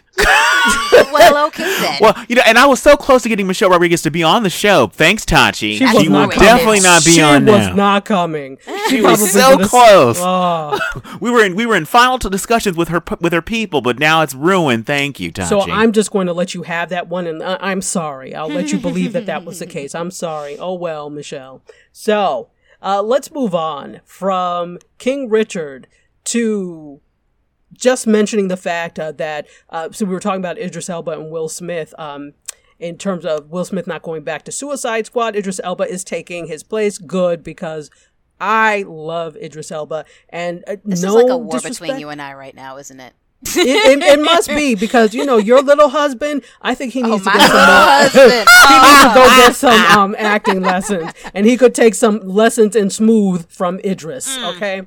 I'll Just have saying. you know. No, I'm just kidding. I'm not even going to go there. oh my god, battle of the pretend husbands. right? we could we could do a reality show, That would be awesome. the real pretend wives. Of celebrity men. Yes, that would be hot. And we just get like a, a house full of women who think they're married to celebrities that are really not, and like just all of the craziness that goes into it. We could do that. Well, we sh- we can't be on it. We'll produce it. Yeah, that's a good idea. Let's be behind the scenes. There we go. There we go. there we go. So there's that, and then I want to talk a little bit about um, some AT and T news. They, you know, on TV channeling, we always like to talk about what's going on in TV technology, etc. So AT and T just made their big a big change to HBO and the rest of Warner Media. It's first, in fact. So just fresh off the court victory that sealed the acquisition of Time Warner once and for all okay because you know this thing has been going on forever. Now it's sealed. At&t announced a wide-reaching change to the structure of the company now that's known as warner media. And so robert greenblatt is the former chairman of nbc entertainment. He's been brought on to uh, run warner media entertainment. And there's a brand new unit that folds Home Box Office Incorporated, HBO, and Turner Broadcasting into one entity. And Greenblatt will oversee HBO as well as TBS, TNT, and True TV. So, also just as important, he's been tasked with heading up Warner Media's direct-to-consumer business. This is big, and the upcoming streaming service that AT&T hopes will prove worthy uh, as a worthy opponent to Netflix and kick off a new era of distribution, as they say, according to The Verge, for its robust breadth of content. So let me tell you what Warner Media announced. They said, quote, this change will provide the company with the agility and flexibility needed to build Warner Media's brands across a variety of evolving distribution models with more coordinated with a more coordinated approach to the company's original programming. Basically, in English, they're trying to beat out Netflix. Let's be let's be Yeah. clear. This is what they're trying to do. So yeah, that is uh, the news uh, over there. So if you don't know, the acquisition um, was 85.4 billion of Time Warner, AT&T's acquisition. It's a lot of money. So you have to make that money work and you have to make investors happy since streaming and over the top, you know, these streaming platforms are the big thing now. They figured, well, why don't we just get into streaming? We'll do that. We'll beat Netflix. Everybody thinks they can beat Netflix. Yeah, it's like you know fighting against Amazon. Like Amazon is a behemoth now at this point. Like you gotta be, you gotta be a contender to really be a contender. but it Yeah, well, sounds it- it, sounds like they're going to take some of HBO's content, like Game of Thrones and things like that, and make it a streamable thing for people, so that you don't have to necessarily have an HBO subscription. Which could the only way I think that's the only way they could give Netflix a run for its money is to give content to people that Netflix doesn't have, and that's mm-hmm. the that's the premium channel content that you have to have streaming packages with them individually to watch your programs. If they combined all that together into one, I think that that could be a reasonable competitor to to Netflix. I don't know that it would beat them because Netflix is kind of doing big things, but I think it could be it could be a worthy adversary. Well, so I'm sorry, Kevin. Before you uh, go, just to answer that, so one thing that they're trying to do in terms of their strategy is they could possibly, because you know AT and T is also mobile, so they're trying to. Uh, they're really big into the mobile content, snackable size content. So they're probably going to try and push HBO to create shorter bite sized content intended for the mobile devices. So they have an extra leg up on Netflix in the fact that they also have mobile down. Mm-hmm. So sorry, Kevin, go ahead. No, I, w- I was just going to say that the the problem with HBO, they have HBO Go, so there's already a way to watch HBO on the go, no pun intended, uh, on your devices or whatever. The issue with HBO is the amount of content. Yeah. It is dizzying how much content is constantly coming out on Netflix. Whereas with HBO, they broke up the final season of Game of Thrones into two uh they they split up the seasons to give you like six episodes at a time over like a three year period. We didn't even get this the second half of the season the next year. We had to wait over another year. And like game uh like another their other big hit, Westworld, we had to wait well over a year almost two years before we got the second season of uh, of uh, Westworld, and there's absolutely no word on where se- when season three is going to be coming down the pike. That is unforgivable. Another unforgivable thing is um the the, the He is, he is passionate about television. yes, I am. Another unforgivable thing they did is uh with uh, the fact that they just announced like literally uh, like a month or so ago, oh, we're going to start work on a Game of Thrones prequel. It's just like, well, wait a minute. You're starting it now? it's not like you didn't already know Game of Thrones was a huge success. What they should have done is already been working on it. It should already be filmed and in a can. And the day they air the last episode of Game of Thrones, we should see right after that, the hour should be the new Game of Thrones prequel. The idea that we're going to get this Game of Thrones uh, uh, prequel starring Naomi Watts, God only knows what 2023, 2024 is, is just ridiculous. It, you So- know what? It is ridiculous, and I I agree with you, Kevin. But you're looking at it from the fans' point of view and not from a production standpoint. So there's two things going on there. They are a trying to prolong this because a they can b it, it that's more content that they don't have to produce right away because they okay we got this time slot strip because we have all this for the next xyz years so they're able to stretch out the content and if they could do that it's i guess it's to their benefit it saves money to be able to do that also that keeps you on the hook for something like an hbo go you know how people uh subscribe like we do subscribe and subscribe Oh, I have when you emails do for it. Just Yes, thousands, like- exactly. exactly. But- but I- but- this draws you into the fold. So, but you know what? No, I actually think it. No, I think that the mistake they're making is I've had. I'm an HBO stand. I've had HBO all of my adult life, and what's happened is HBO is a thing now that I cannot have. I don't need to have all the time because before there was always something. There'd be a new movie every Saturday. That there'd be a new big movie that would be available. That isn't even the case anymore. And there's even th- their their original programming that isn't like big budgeted, uh, like their uh, their talk show kind of things, like uh, Real Time with Bill Maher. That is off so much. He has like th- from the summer, he'll do like an episode like at the end of June, and he'll be off until mid September. And it is absolutely ridiculous that there's nothing going on for all that time. I don't understand why with something like that. And same thing with John Oliver's show. John Oliver, a perfect person to pick up when John Oliver isn't on because he's off for months at a time as well. You need to get Robin Thede on the phone with a quickness and have her air when John Oliver is off. You need to get Tina Fey on the phone with a quickness and have her be on uh, uh on doing real time when uh when uh, Bill Maher is off. There's there should not be weeks when there is nothing new on HBO or let alone months. That okay, you, and I agree. If I'm looking at it from a consumer standpoint, but if I'm looking at it from a production standpoint, we don't know what their budget is. We don't know that they actually have the bandwidth to be able to do that. They they nowhere near have um, the where, bandwidth that Netflix does, even though they are HBO. So now maybe with this merger, maybe this is, you know, they will put, put more money into original programming. Remember, Netflix put $13 billion into original programming, which is why they can constantly have stuff come and go in addition to all the other things that they have. So they can have constantly have things come and go. Mind you, I'm not defending HBO, but looking at it from a business standpoint, they may not be able to do it. So even though we want it, they may not be in a position to do it. They'll not say it, but they're not, maybe. Yeah, but but if they're trying to compete with Netflix and they're uh-huh. and they have been hemorrhaging one of the okay now I'll tell you another thing uh, that's more personal. They um I have Dish Network and I've had them for years, and uh, they're in a battle right now with Dish. HBO's in a battle with Dish Network. HBO is no longer available through Dish Network because they wanted to raise their rates again. And uh, Charlie Cook, the owner of Dish Network, was like, no. And so they're just not on there.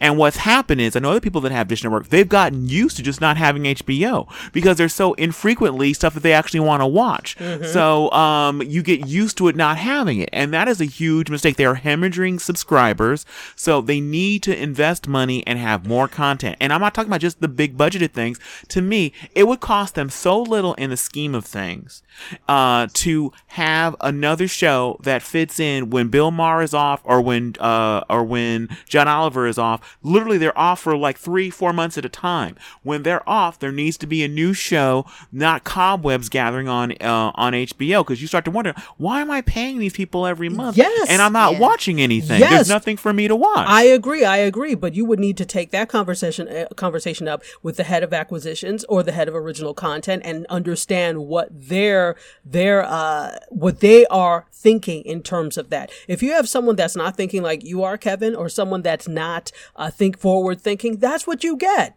So, you know, even though you want it, if you don't have somebody in those positions that sees the value of putting uh, original, you know, money into original content the way Netflix does, it's not going to happen. Yeah. Yeah. Bottom line, right. take that, Kevin. All right, so anyway, I just let y'all have at it because I was like, y'all got it. Uh, but you are welcome to add if you want. No, no, I appreciate it. I mean, I, you guys hit on all the same points I was going to hit on. Like, it's just it's frustrating when I see it from both sides. Like I can see it from the production side of things, and I can see it from Kevin's side of things because it's frustrating yeah. to be like, yeah, I gotta wait a whole year. It's, and Netflix does it too, though. Same thing with you know Orange is the New Black and some of their content. You gotta wait a whole year till the next season comes you out. Do. You do. the know? difference yeah, but, is but the, they, but have, they have uh, new properties regularly. I was going to say that's the, the difference. Right. Netflix literally, they, they'll once Game of Thrones is over, they'll it'll be like crickets and tumbleweeds rolling by for ages before there's something you new. You mean for that, HBO? Yeah, for, I mean, for HBO, it'll be like uh, it'll be a long wait in between. But you're right. What they should do is be creative. They could get somebody. They don't have to go with the Tina Feys or the Robin Thedes. They could they could go a little bit down market and like call in some people like to do a show like TV channeling Which, on HBO. We'll do it. They, or, they could. We would do it for tra- Trader Joe's gift cards. We would absolutely we do. Sure, we sure would. Yeah, I do it for MTA gift cards or I'll take you know exactly, exactly. and and they would get fifty 50 episodes a year. Not uh, none of that whole like uh, I I Bill Maher. I, I honestly think he must do like 20 episodes a year or something. It is ridiculous how infrequently that show is on. or how about a whole slate of shows from WJMS, right? Right. And that uh, the WJMS presents da da da, and then you have all the shows on there, so Listen, everybody gets a piece of, of Everybody gets a piece of the pie. We can all work together. All right. So we have one final story because we've kept Jamie on the line so long and, and we so appreciate you. You're such a good sport. Thank you so much. I forgot I was on the phone. Well, I didn't forget I'm on the phone, but you know what I mean? Like I just, yeah, I've yeah, you know, uh, myself. exactly. exactly. It's like we're having a conversation, which is, which is the greatest thing. You're the greatest conversationalist. So let's talk about this one last story we have.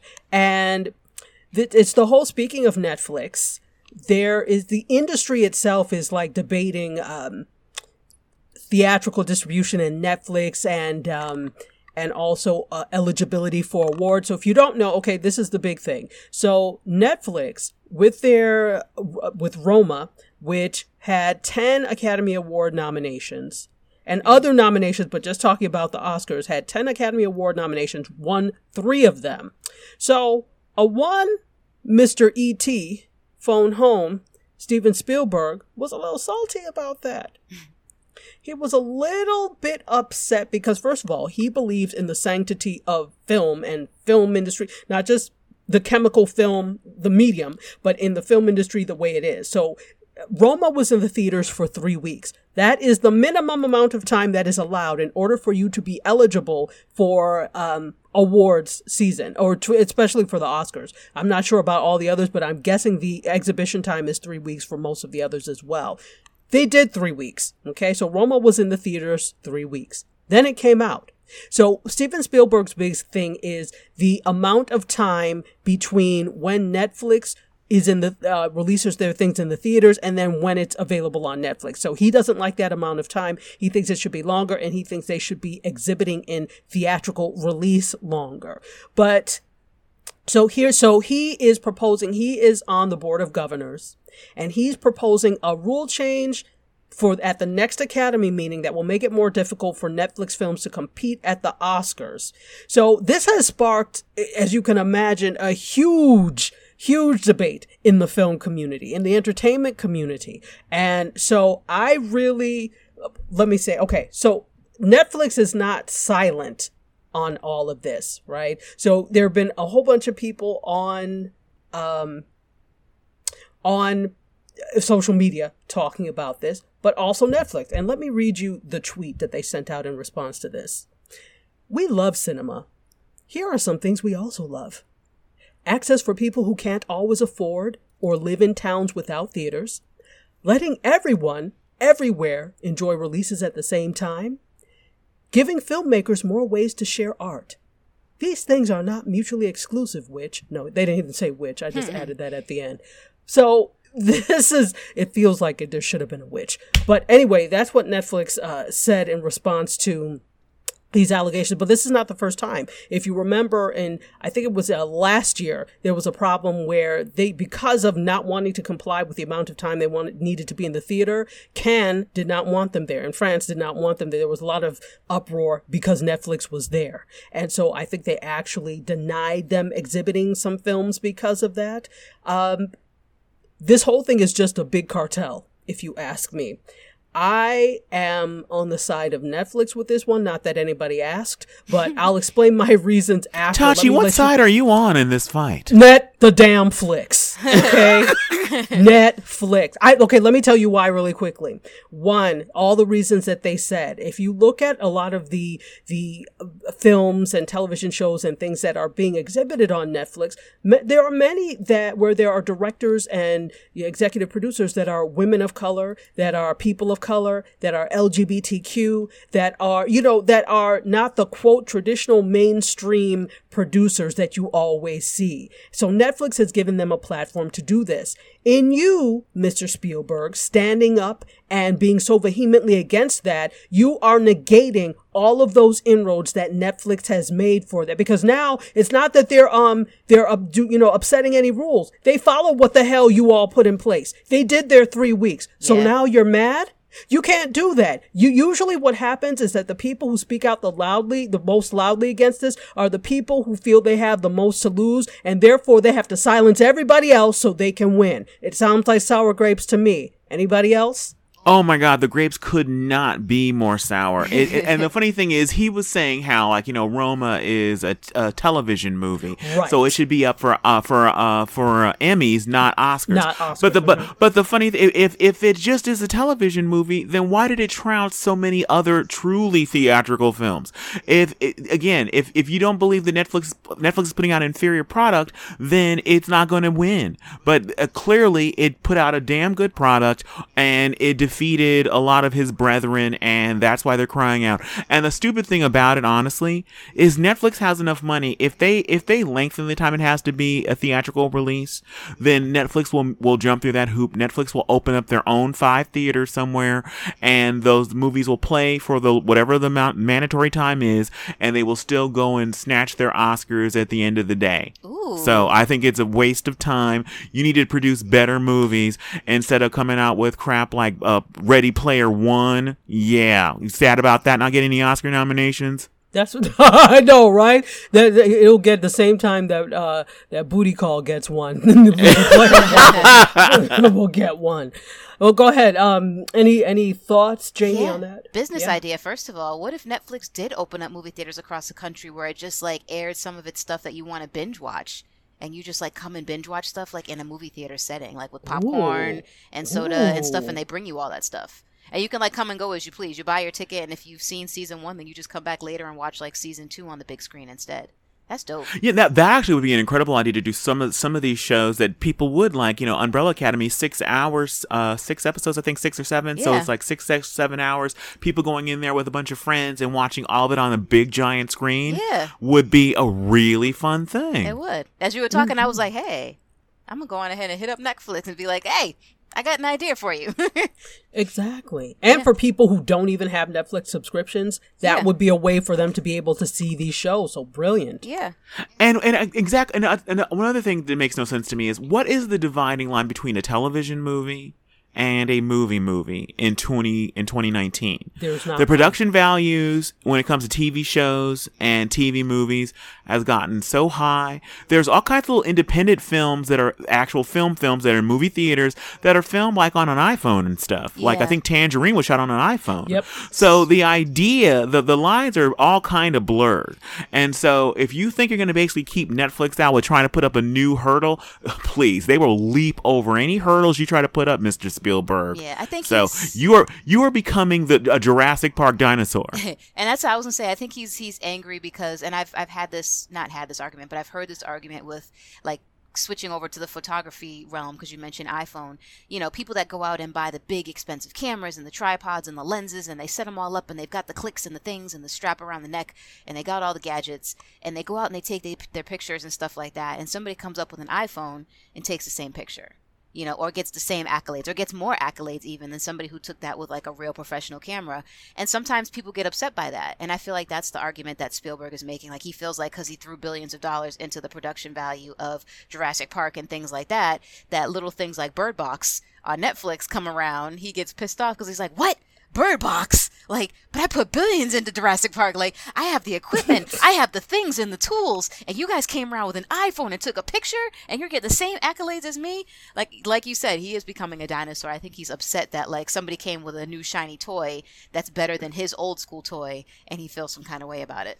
Exactly. well, the, oh, go ahead, Tachi. Well, he's not on the pulse of the people, what the people want. If you were on social media, if you were, see, a, a movie like Bird Bath, Bird Seed, Box. Bird Box. It was a good movie. It was actually It was an incredible decent. movie. It was decent. Mm. you just like Sandra Bullock, and I don't know. I I think it was all the stupidity with the challenges after that got me. But you, we cannot deny that it is a it, it was a phenomenon, absolutely, and that's what people people want. Be, these people are paying attention to what's going on in the world. They're paying attention to what's happening on social media. In fact, so it's coming from a not quite grassroots but it's coming from a perspective of okay this is what people are talking about. This is what's trending on social media. What if we took that idea? That's not what spielberg is doing. All of these dinosaurs that do did things the old school way. Now mind you i'm a filmmaker. I learned the old school way. I never picked up a digital camera until 2010 mm-hmm. but once i did Honey, let me tell you, because that's, and that's why I'm so incensed because it's like not everybody can afford how many mil, you know how expensive it is to use film, film Yeah. to, um, to shoot? And if you mess up, not everybody has that kind of budget. So by saying, "Oh, well, I want this," or "It should be this way," because he's a proponent of film too, that um that says that you don't belong here. This realm is not for you. And even if you don't think that's what you're saying, I need you to go to linguistics class and understand this, Spielberg. That's what you're saying. Clearly, you don't have an understanding of what your words are saying. And go back to when you were a young filmmaker. You weren't always uh, Steven Spielberg that we know. You weren't always Schindler's List Steven Spielberg. You well, that's were- one. Of, Go I was gonna say that, well, I was gonna say that's one of the funny things that, that seems really uh, the hypocrisy involved in this. Steven Spielberg put got on the map doing a TV movie called Duel. Yep. And that movie was incredible, and it can it would hold up on the big screen. That movie was incredible. I'm surprised that someone hasn't actually rem- uh, remade that yet, but it was an incredible won't now. Film. it was an incredible film. Um, so TV, the lines are so blurred between TV uh, and and film now. People have ways of displaying things in their home with much bigger screens than back in the day. So you can have not a film, not a not a movie theater experience, but damn close. Yeah. So I, I think it's a completely different world, and I think that he needs to get with the times. In the words of Huggy Lowdown, Steven Spielberg, you are the Bama of the week. week. Oh God. So that's about it, ladies and gentlemen. Unless any of you had anything else to say about that, E. Judge Spielberg, no. No. Okay, yeah. So he speaks for himself, which is not very well. Ladies and gentlemen, thank you so very much. And so we have to give a huge round of applause and a huge thank you to Jamie, the founder and CEO Oh, you keep coming. Oh, stop. Oh, stop. of WJMSradio.com. she is, uh, we're on her platform, of course, and we're so happy that you came on our platform. And you are welcome back anytime because you are so awesome. Thank you. So- Such a great guest. yeah, Such a great guest. Absolutely, absolutely. So, uh, what should we do first, Kev? Well, I think you should tell people how they can listen to us other than on the radio. What other ways can they listen to the, the podcast? Okay. Well, or do you want Jamie to give her stuff first? No. Oh, yo, oh, I'm sorry, Jamie. Yeah, please a share with share fine. where people can find you, like on social, and what projects you're working on. Plug away. Sure. All right. So, uh, first and foremost, you can follow the radio station at WJMS Radio on Facebook, Instagram, Snapchat, and Twitter. Um, we, I also have my own personal social media. I'm at just underscore jams on Instagram and Jamie Jam on Facebook. Um, social media is kind of like where all the good stuff happens for me. So I'm kind of fun to follow if you get a chance. um, but yeah, so in order to plug things that I'm doing, um, I have to plug my my girl Sonia Knoll, who gave me the opportunity to be included in her Women Across Borders anthology, where I told my story. I've never actually written my sort of mini biography before, um, but she reached out and included me in the anthology. So me, along with uh, another ten or eleven women, get to tell our stories um, and things that we've gone through and how we've risen from the ashes. So that's available now on Amazon.com. I have a link on my page. Um, and then lastly, I am going to be a keynote speaker at NYU um, on April 6th, Saturday. So check that out. I'll be promoting that very soon too. Oh, and I'm speaking on Tuesday um, at I can't remember the place at New York, but I'll again put that on my social media so you can follow it. But it's part of the anthology, so check it out. And I appreciate you guys giving me the opportunity to be on this show. It was so much fun. Also, do you, are you on Twitter? I am on Twitter. Personally, I'm not really on Twitter, but Facebook. I mean, um, WJMS is on Twitter. Yeah, Okay. yeah. So Fantastic. All right. So now I'll do as Kevin suggested and give you where you can find us, and uh, that's that's awesome. We have, we have some real stars that are coming. on. I know. So this is- this very good. prestigious. prestigious speakers. Oh, I'm speaking at a university next week. I, mean- I usually don't have things going on. I'm just excited. I have something to say. wow. well, thank you. And we'll- Very impressive. Thank you for saying it here. Absolutely impressive. So, if you want to listen to this great episode and other great episodes, we are on several different platforms. We are on Stitcher, SoundCloud, iTunes slash Apple Music, um, Google Play. We are on uh, Spotify. We're also on TuneIn Radio. Basically, there are a lot of different um, platforms that you can listen to us on, your favorite podcast platform. The big one, we're on WJMSradio.com every Tuesday at 5 p.m. Eastern, 2 p.m. Pacific. So if you don't get a chance to listen to us on podcast, or even if you do, you can listen to us again on WJMSradio.com. It's a lot of fun and it's so cool to be live. And so with that, Oh wait, um, Tachi, didn't you also tell me that we're also on on Fridays now too? Yes, yes, yes, yes. That's right. That's right. Because on WJMSradio.com, they also do Flashback Fridays. So you can listen to TV channeling at 5 p.m. Eastern Time, 2 p.m. Pacific on Friday. So Tuesday and Friday. What? Look at us. hmm. Wonderful. So thank you for reminding me of that, dear co host. So eh, why don't you tell them um, how they can find us on social? Okay, we are everywhere on social. We're on the gram. We're on the book that's in your face. We are on the Snapchat and we're on my personal favorite, Twitter. And we are TV channeling everywhere and we would love to hear from you. So if there's something going on in pop culture, if there's somebody faking a hate crime that you want us to talk about, let us know. if there's a show you'd like us to review, let us know. We would love to hear from you. And we would also love it if you were to give us a positive review on any of the platforms you happen to be listening to us on right now. So on Stitcher, on iTunes, let them know how you feel about TV channeling. I assume it's going to all be good because you're still listening. The show is over and you continue to listen, so it better be a good review. And as we threaten the audience, let me also say that if you want to listen to us, tvchanneling.com. I forgot to say that. Just go to tvchanneling.com for the podcasting part of it. Options. Ah. and with that, we are done. Once again, thank you so much, Jamie, to Jamie Bowles of WJMSradio.com. Yay. Yes, thank you for our wonderful spots on it. The, and the crowd goes wild. Oh, they're out of control tonight, ladies and gentlemen. this The is the studio third audience time. is just crazy this week. all 17 of them. Anyway. so, thank you to you all out there because it's because of you we do this. We love you for listening, and we'll end the way we always end. Bye from Tachi. And goodbye from Kevin. And remember, if you're watching it, we're talking about it. Cheers. Bye.